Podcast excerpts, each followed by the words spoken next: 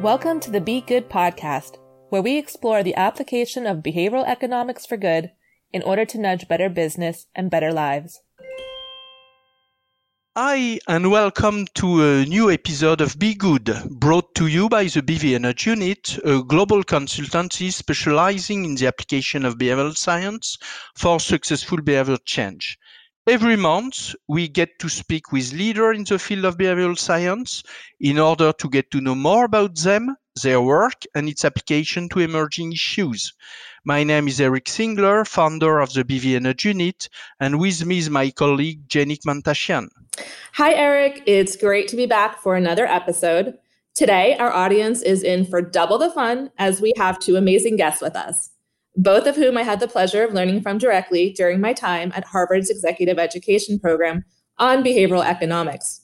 First, we have Mike Luca. Mike is the Lee J. Styslinger III Associate Professor of Business Administration at Harvard Business School. His writing has appeared in publications including The Atlantic, Wall Street Journal, Harvard Business Review, and Slate. And we also have Max Bazerman. Max is the Jesse Isidor Straus Professor of Business Administration at the Harvard Business School. He is the author of The Power of Noticing and the co author of Blind Spots, Negotiation Genius, and other books. In their most recent work, Mike and Max have collaborated together to co author the book, The Power of Experiments Decision Making in a Data Driven World. Mike, I had a chance, I don't know if you remember, to meet with you around one year, one year and a half ago in Paris, when you invited me to be part of a panel sharing our experience regarding the application of behavioral science in France with a group of MBA immersive course Harvard students. It was a very insightful experience for me. And now I am very proud to have a certificate of appreciation from Harvard Business School, which I think is a very smart nudge to reward your speaker. Max, I haven't had the opportunity to meet with you in person, but I feel like I know you because you are one of the biggest stars in the field. I have read several of your books and I am a big fan of the work you have done, especially in negotiation, but also ethics. So there are a lot of reasons that Jenik and myself are very happy and honored to have the opportunity of an in-depth conversation with you in our Be Good podcast. Welcome, Mike. Welcome, Mike. Thank you both for welcoming us uh, to your podcast. Uh, we're delighted to, to, be with you, and we're delighted to be with people who um, have have been so so thorough in knowing our work. Yeah, thank you for having us. Um, I, I, do remember and learned a lot from our experiences uh, over the past year and a half. So, great, awesome. So let's get into our first question. It's not by accident that you are both guests on our podcast today, and you both also authored the book, The Power of Experiments. Mike, can you share with us how this collaborative project came about? Yeah, so this project is now uh, a few years in the making. So, to give a little bit of background, I remember when we actually kicked off this project, I had been sitting in Max's office and we were chatting about uh, the use of experiments but actually we weren't thinking about it as a research tool so much even though both of our backgrounds are uh, in using experiments for research. We were thinking about the role that experiments are increasingly playing in organizations. We started thinking about this uh, pretty dramatic shift that you see as you as you have experiments playing a managerial role. And we started thinking about why is it that experiments are so impactful in organizations? And what are some things that are going well uh, when managers are implementing them? And what are some things uh, where we think that uh, that you areas where you could get more from using experiments in organizations. So we set out to write this book, and really we had a few goals in mind, uh, just to give a little bit of a sense of what you're thinking. Um, we were wondering uh, if if we could help to give some more frameworks for why people should be running experiments, and for those who are running experiments, how you could get more out of them. Great. Well, I'm looking forward to hearing about some of those. Um, and before we get there, uh, Max, I have a question for you. I was a little curious.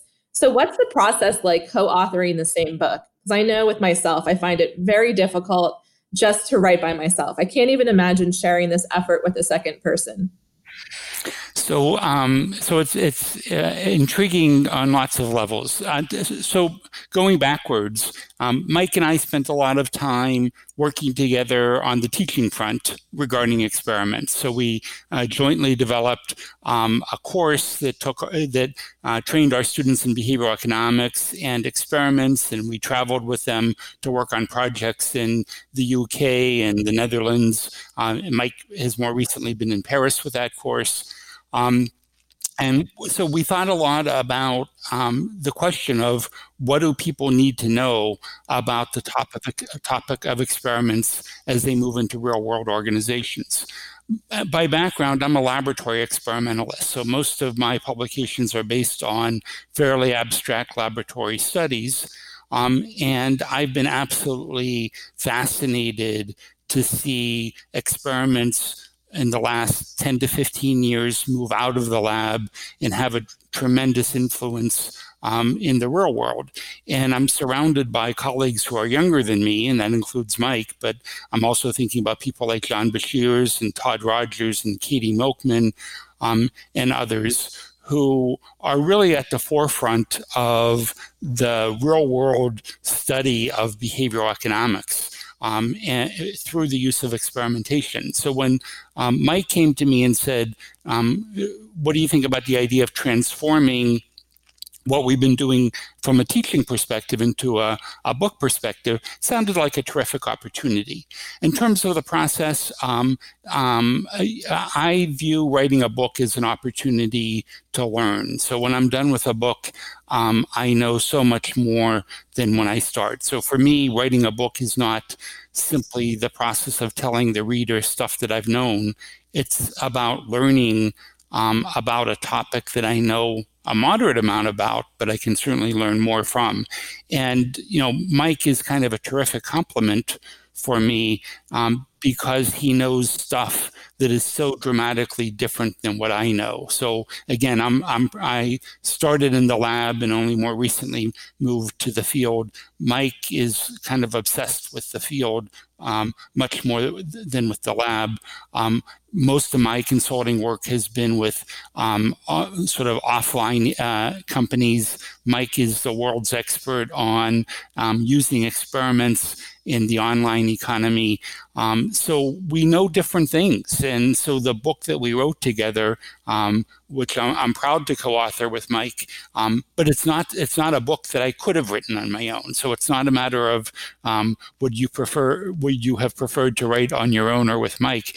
For the book that we produced, um, I, I, needed to be part of a team that included Mike. So um, I'm delighted with the process. Um, and at the same time, um, like any joint, joint project, uh, at times we would have different views on things and you need to work, work those out. But that isn't very different than many things that I do in life. Mm-hmm. Great. Well, that's just such a beautiful frame in terms of how you think about approaching a book, in terms of it really being an opportunity to learn. So I really love that. And then, Mike, you know, tell us a little bit more about your obsession that Max talks about in terms of, how, you know, really what sparked your initial interest in this area. Hey, let me just first uh, echo a little bit of what Max was saying here about um, the background on writing the book, because I do think in a lot of ways yeah, when Max and I first started talking about this, we were um, real complements in doing this. Like, uh, I found it to be a pleasurable process just to be able to think about things in a different way from I'm used to uh, thinking about things. So, Max has a psych background. I have an econ background. As Max was mentioning, um, he came at it with more um, more experience in the lab. I had more experience in the field. So, I think putting things together was really thought provoking. I think along the way, we probably both learned a lot, both from each other and also in chatting with organizations and reading up on the latest literature and thinking about some of the promise and the perils of experiments in organizations. Um, I also wanted to make one other connection, uh, which is that the class that Max was referencing, this behavioral insights immersion course, uh, that's the class that Eric had spoken with our students in. And so in the class, we had essentially nudge style projects. And part of the impetus for this book was when thinking about putting behavioral economics into practice, experiments have become a core part of what that means. And when we visited uh, Paris, we really thought that this is becoming a hub for behavioral economics and practice and had this panel where we started uh, chatting with leading uh, practitioners thinking about this from different perspectives, which included uh, Eric. Now, yeah, so thanks, Eric. Uh, onto your uh, question about the passion for uh, experiments and what really drove this excitement. I've been thinking about this for many years now. Um, maybe I'll just give an example of one experiment that um, sort of got me motivated uh, thinking about some of these issues. So, for several years, I've been collaborating with tech companies and doing research on tech companies. And the, the driving factor that's excited me the most about this is thinking about the design choices that platforms make and the way that these design choices are subtly influencing behavior on the platform. So, just to give one concrete example of this, um, for a decade now, I've been thinking about uh, platforms like Airbnb and the choices that they make. So, to give an example of this, uh, when thinking about the rise of Airbnb, they made a lot of different decisions about how the platform should be designed and how people should be interacting on it. And some of the choices they made were actually pretty different from earlier platforms. Um, just as a brief aside into the history of what these types of marketplaces look like, we could rewind to the mid 1990s and platforms like eBay and Amazon started popping up. And they uh, had a lot of promise, and some of the promise was to increase the efficiency of transactions. So they started allowing somebody who's sitting in Cambridge to buy a used espresso machine from somebody who is living in Berkeley. And if you visited both places, you might not be surprised that this is a kind of transaction uh, that that occurs between them. Yeah, and when thinking about that, what they're really doing is facilitating arm's length transactions. And it's a pretty impressive thing. And in addition to increasing the efficiency of the transaction, uh, there's a second implication that people have pointed to in the early days of the internet, which is that it also had the potential to increase equity or increase the fairness of the transaction. By getting rid of some of the markers of race or gender, you could get rid of the uh, ability for people to discriminate as easily in uh, transactions when things are moving from offline to online. And actually, there are some early papers in the literature that pointed to that as one potential benefit of the internet. And when I started thinking about Airbnb, I was thinking about the choices they made and how they differed from some of these platforms. And in particular, in contrast with Priceline or Expedia or early days of Booking or uh, Amazon and eBay, they started making the photos and personal information of their users very salient.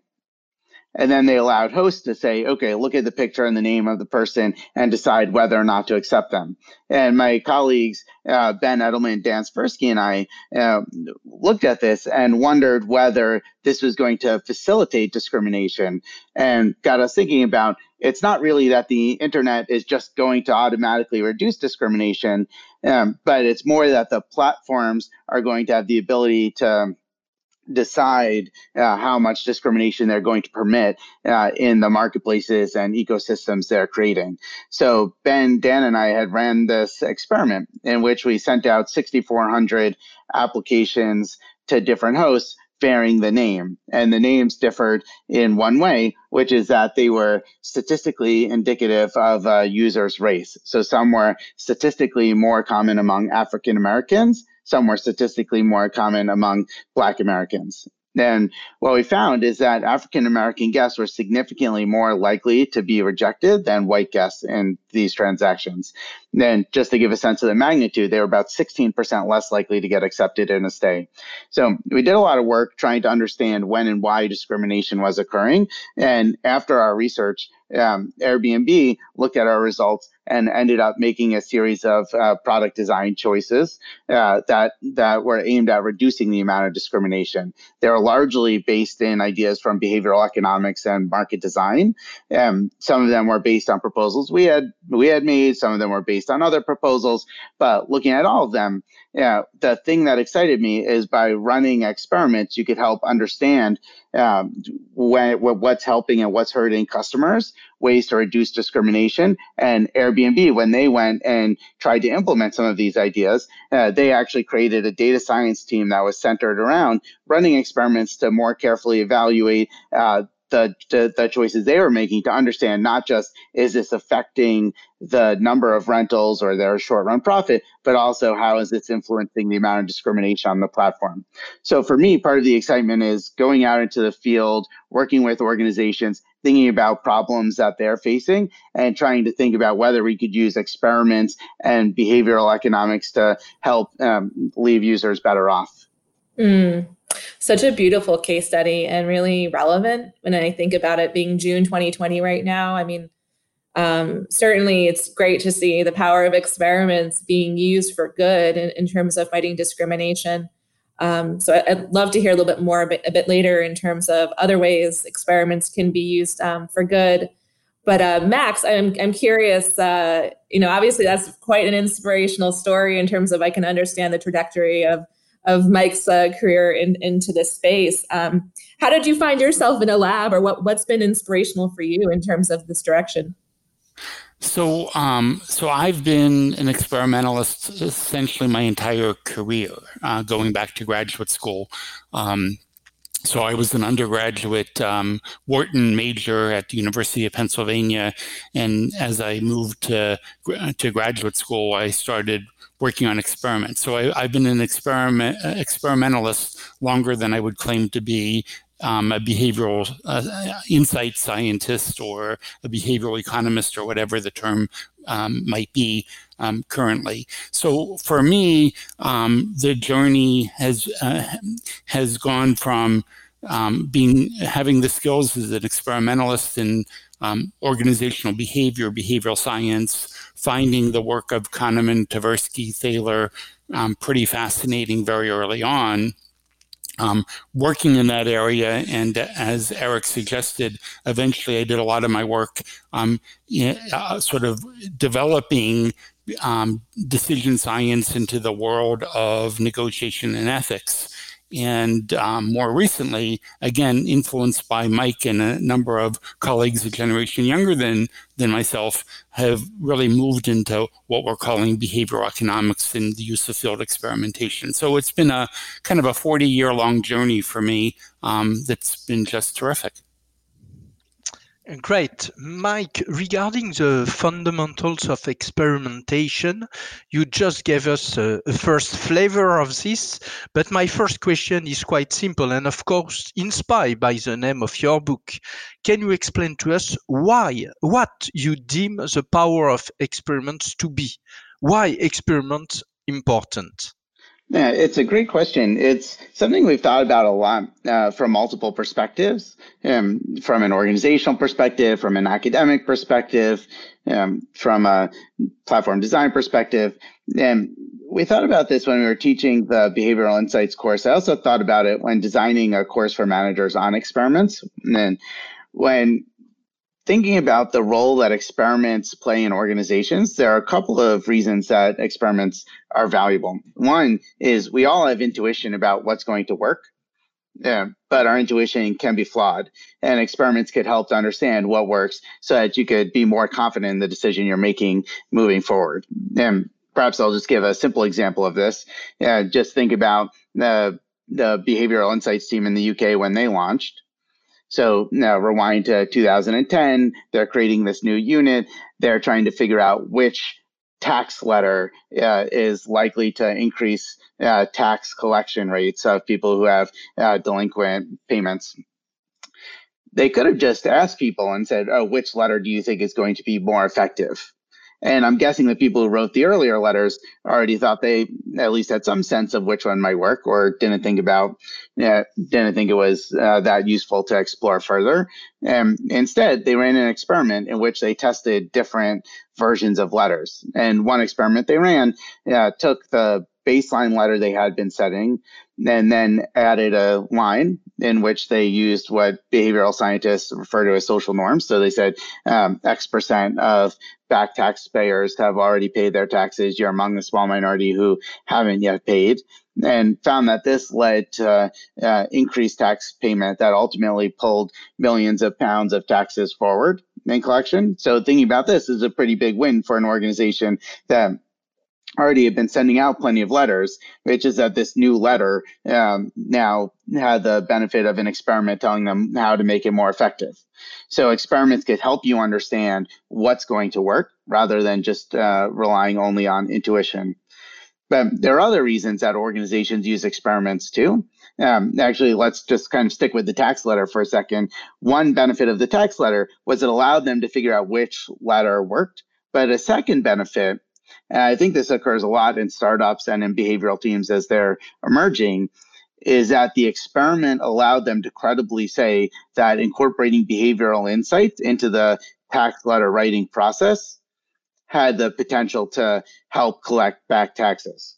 So when thinking about now, we sort of like take as given that behavioral insights can be useful in policy settings, but at the time, part of the pushback they were getting was does this really matter just adding a adding a line? So even if they already thought they knew which one would work it helped to provide a proof of concept for uh, the behavioral insights team to go look elsewhere. So when we look at the landscape of the way people are running experiments one probably the biggest bucket of them is just uncertainty about what's going to work and what's not going to work and using experiments to learn. But a second bucket is running experiments to help uh, communicate credibly with other stakeholders. And other stakeholders could be bosses, it could be peers, it could be investors, um, it could be other parts of government, and using that to help kind of guide the conversations that an organization is having. There are other there are other things we walk through in the book as well, but those are that gives like a flavor of the way that we were thinking about the managerial role that experiments play. Okay, that's uh, really uh, very uh, insightful. Max, as uh, much of our focus at the BVA Nudge unit is on the application of behavioral economics and nudge theory, can you speak to the role of experiment in this emergence of these fields? Um, in simple form, experiments were a necessary condition for the development of behavioral economics. So BVA and lots of organizations exist as experts in the world of behavioral economics, but without experiments, there is no behavioral economics. So through through the 70s and even into the 80s, um, economists continued to believe in the rationality assumption. So, as remarkable as um, young scholars today find that, um, uh, back in the 70s and early 80s, economists were holding on to the assumption that humans were, in fact, perfectly rational.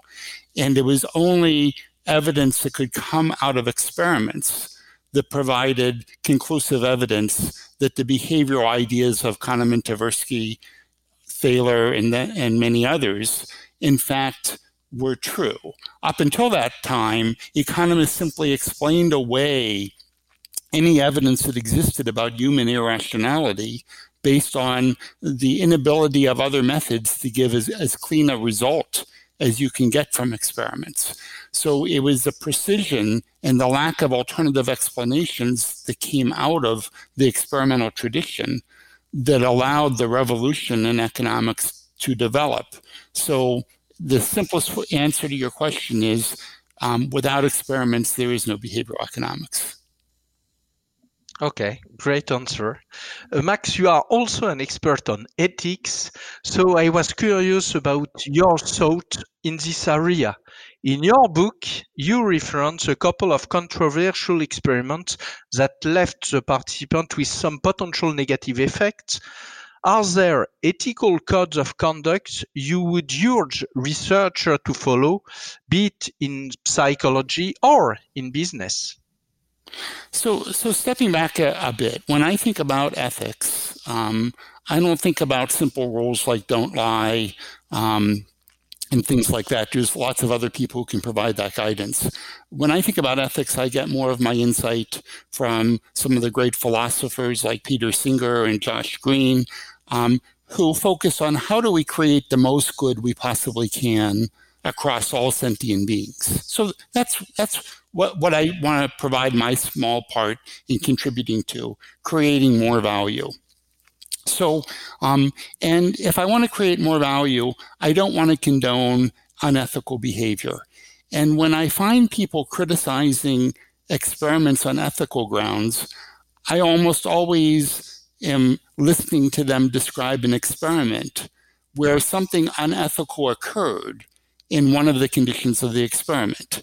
And in simple form, if there's unethical behavior in one of the conditions of the experiment, the experiment is unethical. Not because it's an experiment, but because there's unethical behavior embedded in one of the activities that the experiment helped create.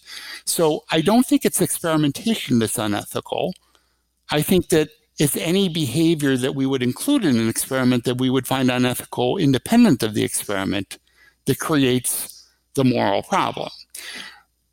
When we think about the method per se, um, if you believe in trying out new ideas and you believe in thinking systematically, and if you believe that it might be a good idea to try out the new idea on a smaller group rather than um, trying it on all 80 million UK citizens, then what you're describing is an experiment. An experiment is a structured, systematic way of trying out new ideas before rolling out the idea in a more general way.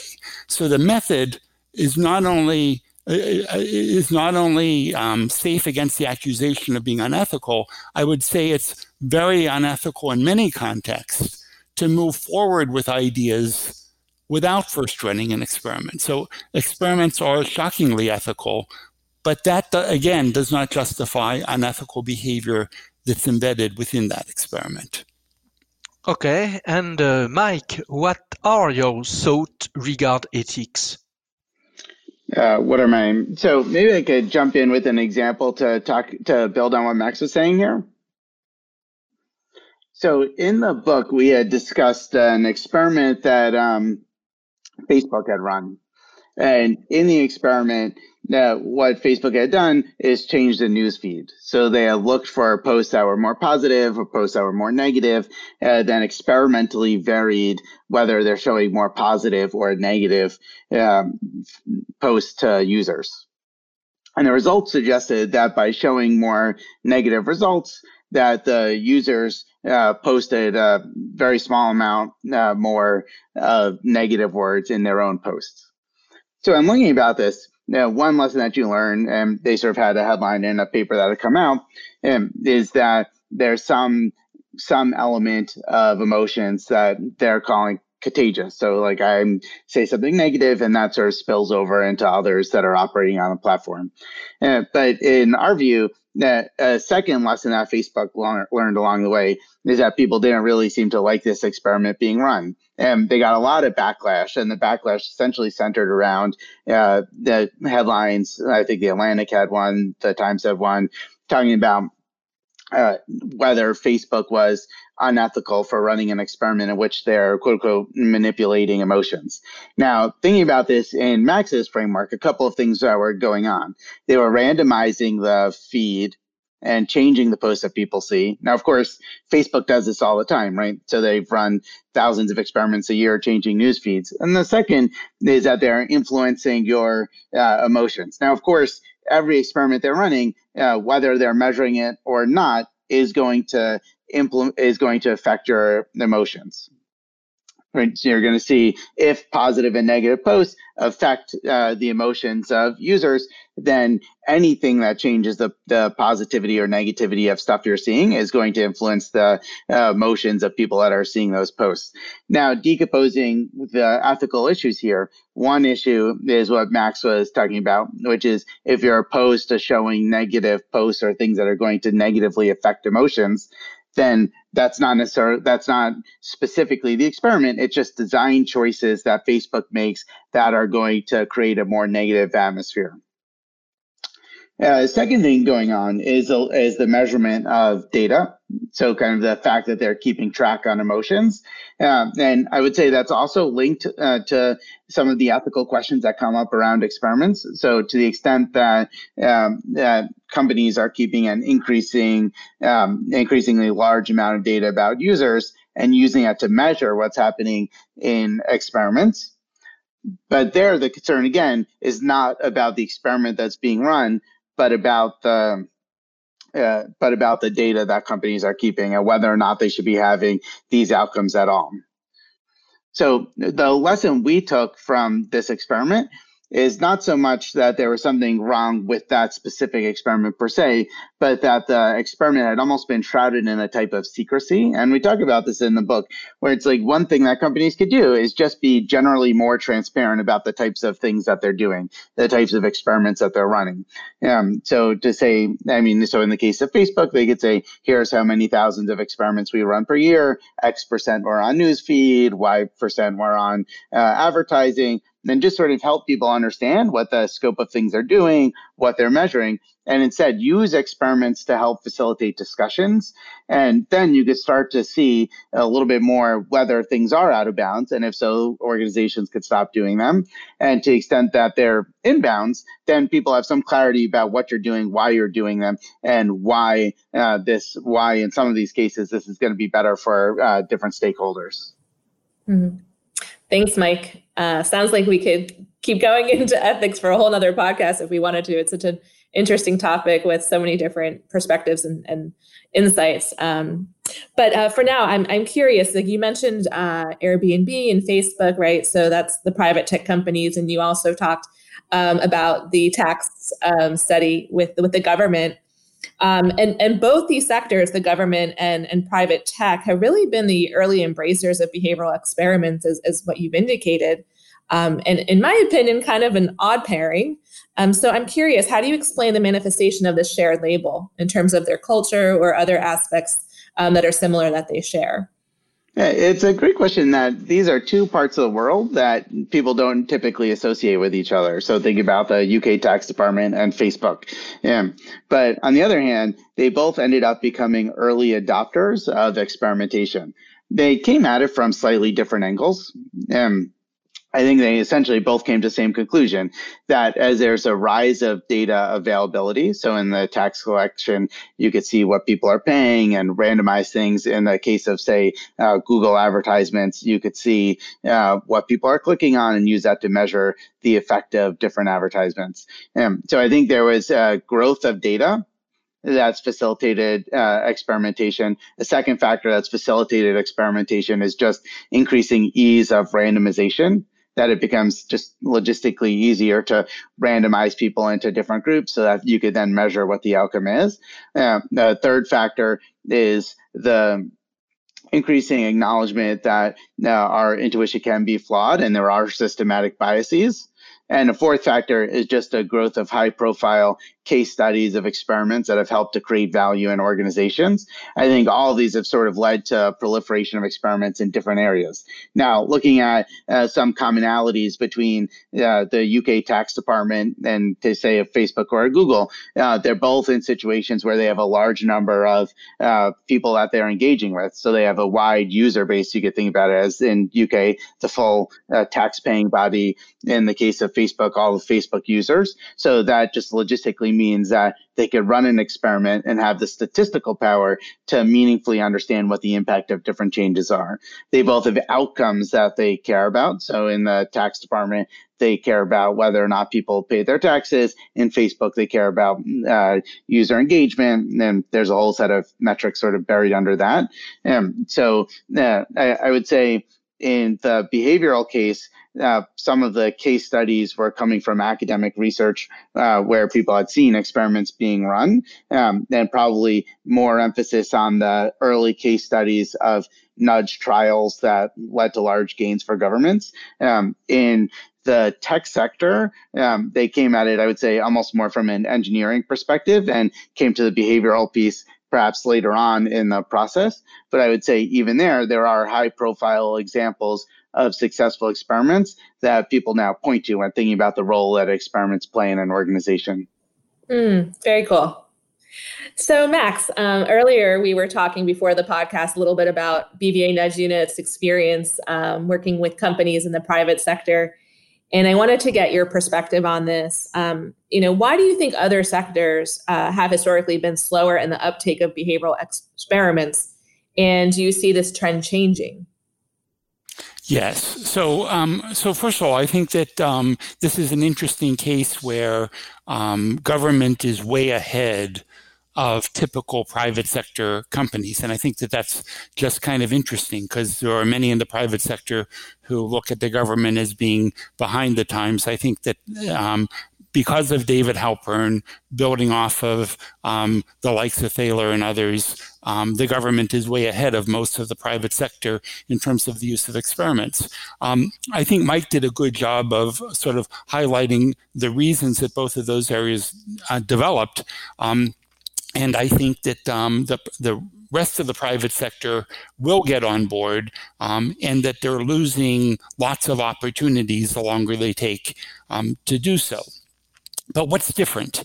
And one of the things that I would highlight is that both the government and the tech sector have the ability to make relatively small changes on easy to change things like the online platform or a form and influence millions of people with this relatively small change. So, in many cases, when we see remarkable results in terms of the UK collecting taxes, we're not seeing enormous percentage changes. We're seeing small percentage changes that add, add up to, to, to, tens of millions of dollars um, at a cost of approximately zero.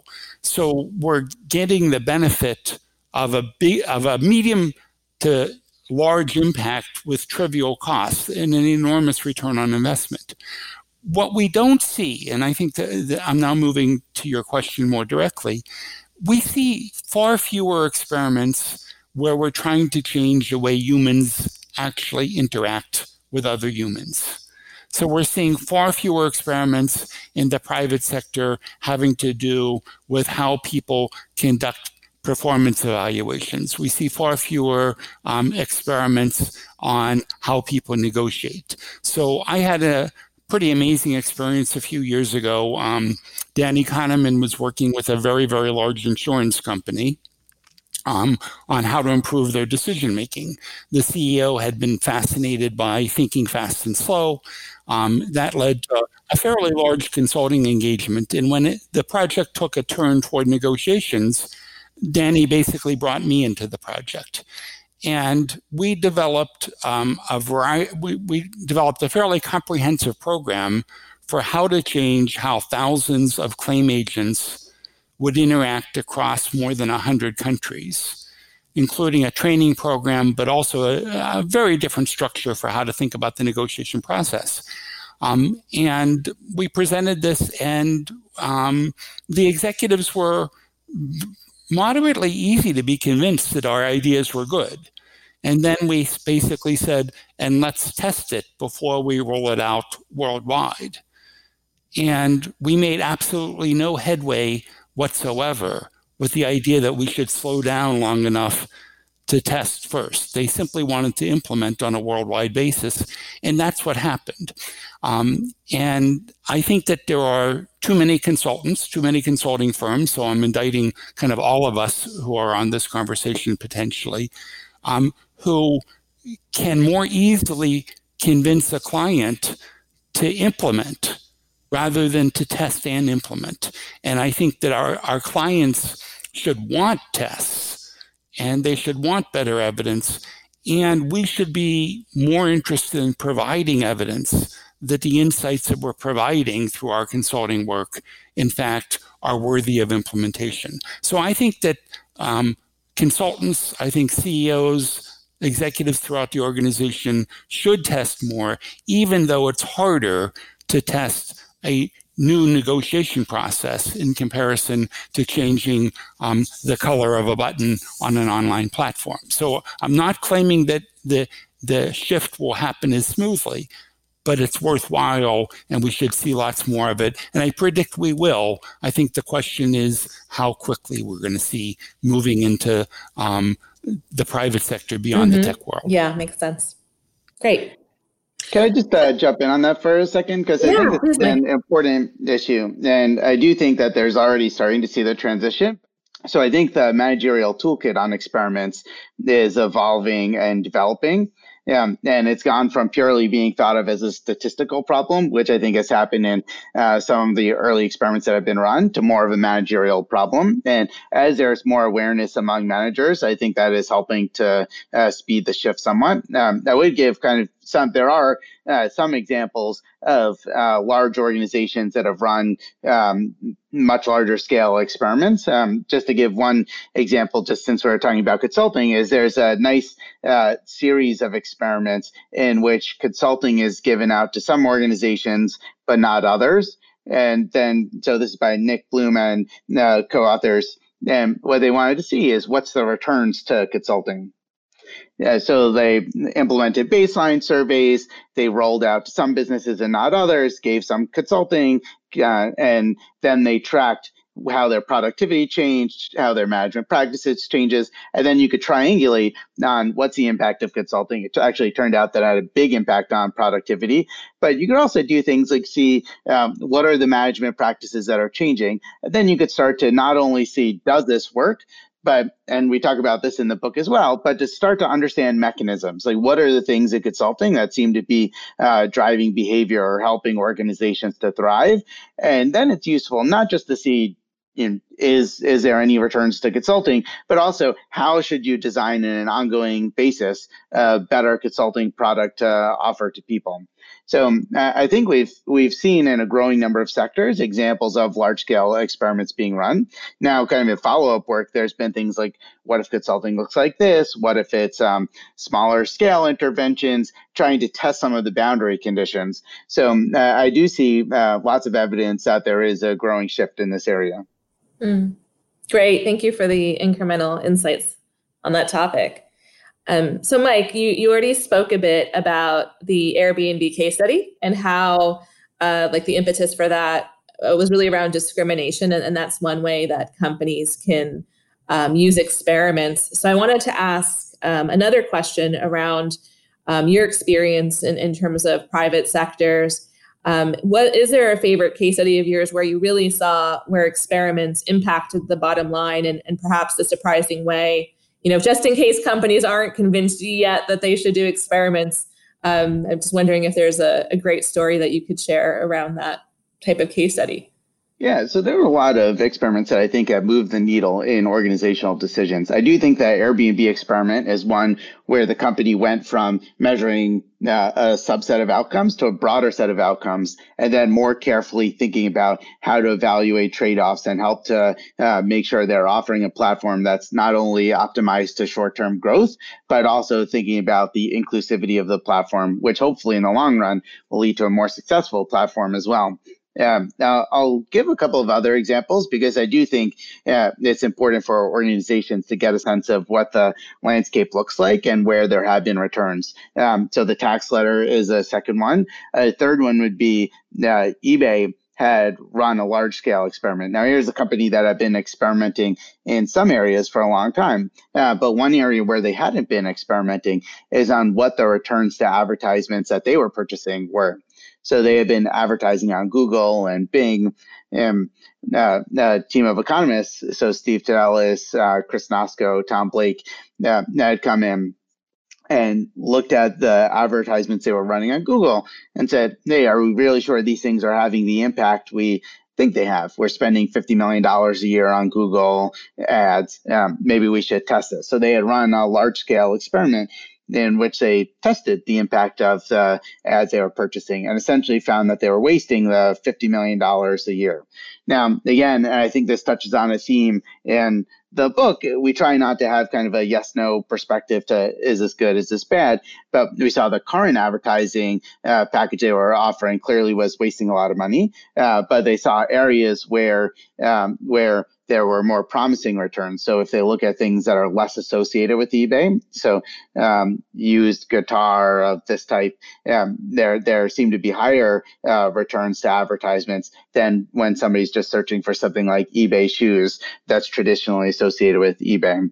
Yeah. So I'd say that's another one. The returns to consulting is another experiment. So I think we could have an entire session on success stories of experiments. Um, I would say kind of the common theme to all these is kind of areas where you could make a change um, and where there's a quantifiable outcome that you care about. Um, where this could help you to understand what works and where you don't have a uh, where you're not certain about which thing is going to have the more successful uh, outcome. Uh, Max, another topic. Uh, what advice would you give to businesses and practitioners within private companies to set up a structure and culture around experimentation and behavioral insights? So you asked about structure and culture. So I, am going to start backwards. I'm going to go with culture. Let's say culture and norms. And um, and what I would sort of highlight is that companies regularly develop new ideas and they implement. And they typically have um, fairly noisy information on whether the idea worked because it was a good idea or because the economy improved or some other random quirk that happened in the world. And I think that we need to adjust the notion about the, the, the we need to adjust the norm, norms within the organization to admit that our best ideas might work and they might not and that the cost benefit ratio on testing is shockingly high. And we need that to come from the top where the leaders in fact value um, the idea of testing. And that's true that was true in both the UK episode that Mike has talked about, as well as in the tech sector, where leaders have basically endorsed the idea of why don't we test it rather than implement the best idea that we can come up with. Um, I think that we're a, a far distant a distance from having non-tech private sector companies uh, worrying about structure for implementing how to um, how do we conduct um, hundreds of experiments a year? But when they get there, I think organizations can do a lot about that. In our book, we talk about bookings who uh, basically developed a quite extensive platform to make running experiments easy for people throughout the organization. And I think that as we think about non-tech experiments, um, those are going to be more complicated, but are likely to be well worthwhile. But I think we're years away from needing the structure. What we need to do now is change the culture and norms around experimentation. Okay, thanks. Mike, are there common mistakes that you have observed when companies engage in a more experimental culture that should be avoided? Yeah, so you're saying kind of for the more experiment heavy uh, organizations, I think kind of um, one meta lesson of the book really is just to have a value, uh, an appreciation of the value of experiments to get organizations started with experimenting. For companies that are experimenting a lot, I do think kind of having a systematic approach is helpful. Um, but if I had to point to a couple of things that are lessons that I see from the experiments we talk about in the book and more broadly, uh, one is measuring the thing that you really care about right? So I think that lots of organizations track the thing that's easiest to track. Um, and I think having a slightly more thoughtful process for understanding what's the managerial goal and having your outcomes in the experiment uh, match those, I think is important for organizations to uh, be explicit about. A second is about uh, understanding what question you're asking so understanding is it about whether or not something works, or is it about how to design something? Um, and when thinking about this, um, we could think about two types of experiments. Um, an experiment that's essentially a product evaluation or policy evaluation, where you're trying to test the impact of something as is. Then we could think about something that you could think about as a mechanism experiment, where you're trying to understand why something works and the why something works, you would hope to generalize to understanding how might you tweak the design of this product or policy or intervention, and also try to generalize to other problems that you're facing in an organization. I think sometimes um, if we think about some of the early A/B testing that happened in tech companies, I think probably there were too many pure uh, what people sometimes refer to just as A B tests to say, okay, here are 10 different designs of this thing. Let's just figure out which thing is most effective. And, and not enough thought about let's let's think more carefully about the design and the why things are working to build up toward a more generalizable framework for an organization. Okay. Max, in the book, you cover the topic, which is very interesting, of intuition. Surely there is a place for intuition in decision making when it comes to business. How you do do you address this uh, question of intuition? Um, there are lots of executives out there who w- love the message that they can trust their intuition. Um, and there are many authors out there who are willing to take advantage of that desire and write books that encourage executives to trust their intuition. Um, but the evidence is shockingly against it. Um, does intuition have a role? Yes, it's a small. It should be a, a, a far smaller role than executives might like.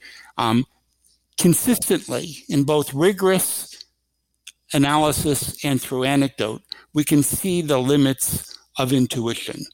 In virtually every experimental test of intuitive versus systematic thinking or system one versus system two thinking, system two thinking provides us with far better results on, in any quantitative measurable form that we could imagine. And the fact that executives want to trust their intuition is simply an, a psychological barrier to moving toward more systematic ways of making decisions. And um, as I hinted earlier, I'm a bit older than Mike, so I think of the two most amazing potential disasters of my lifetime. I think of one, the Cuban Missile Crisis. And had we followed our intuition, it's unclear whether the four people on this call would be here today because the world would have been fund- fundamentally changed had the US leaders gone with their intuition. It required systematic thinking to keep us from launching what would have turned into a um, extended nuclear war. More recently, we've had another challenge. It's called COVID 19. Um, and um, the US has a leader who trusts his intuition. And the fact that he trusts his intuition over the best science available is certainly responsible for tens of thousands of additional deaths.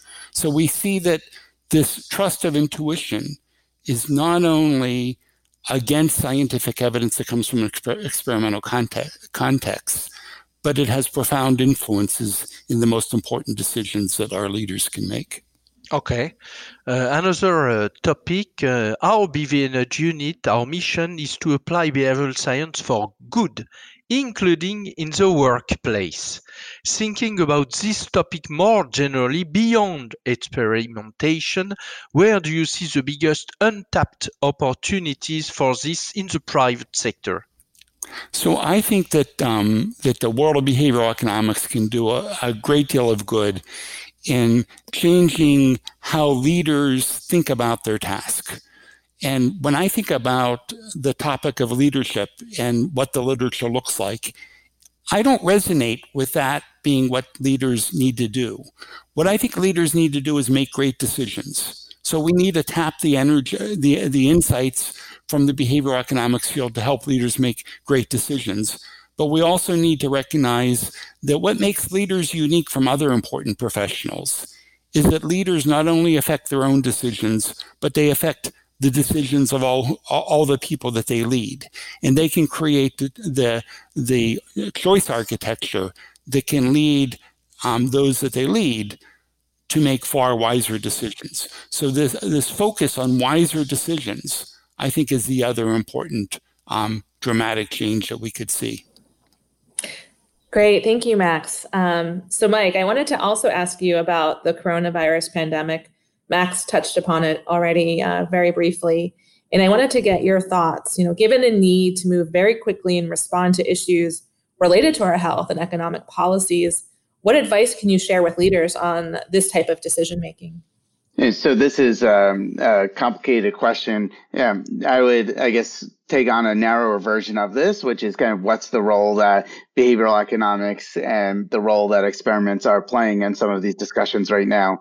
Um, I would say both on like the individual behavior front and on the um, business front, yeah, that there are areas where bringing behavioral insights in might be able to help achieve different policy goals. So when you think about anything from uh, encouraging social distancing or to wearing masks or to um, on the business front, thinking about whether to stay open or closed and how to redesign your organization uh, to make sure to keep people healthy while keeping the uh, business productive there are large behavioral components to all of this, right? So we know from the behavioral literature um, what kinds of systematic mistakes could happen in these contexts. We also know some of the factors that might be able to help encourage behavior. Um, we also know that decision making in times of stress um, can be especially prone to bias. Uh, so I think it is important for leaders to be thinking about these issues. Um, in terms of the role of experiments, people sometimes ask us, like, should we be giving up on experiments now or should we be doubling down? I do think that uh, having different types of experiments and a different focus could help organizations to um, to think about how to react um, in the near term. So, uh, one example you can think about Yelp, a company I've worked with a lot in the past. Um, are they so Yelp is an online review platform? Uh, are they running experiments to should they be running experiments to test the impact of different ads? Probably not, but they're rolling out a bunch of new features um, to think about how to help small businesses deal with COVID.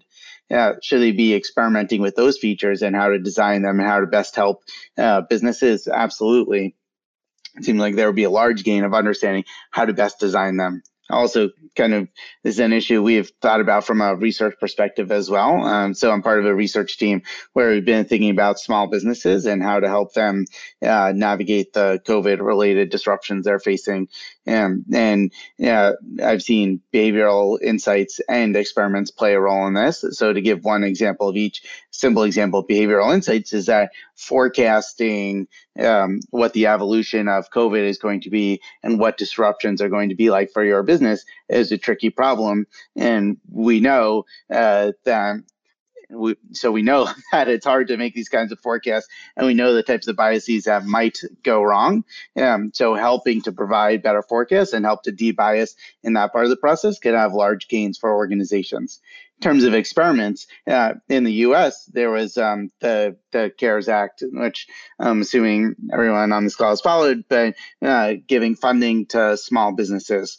So you might say, "Oh, are there experiments that might be helpful? Um, is not too big of a program for experiments to play a role?" Well, actually, before CARES Act had been rolled out, uh, some collaborators um, and I, so Zoe Cullen, Chris Stanton, Marianne Bertrand, um, Ed Glaeser and Alex Bartik. and I had thought like, well, you know, we can't run experiments at the uh, with the actual policy, but one thing we could do is have a survey of small businesses and vary the information that's given about different hypothetical types of aid, and then ask them questions like, how long do you think you're going to be able to stay in business? What's the probability you're going to have to close down?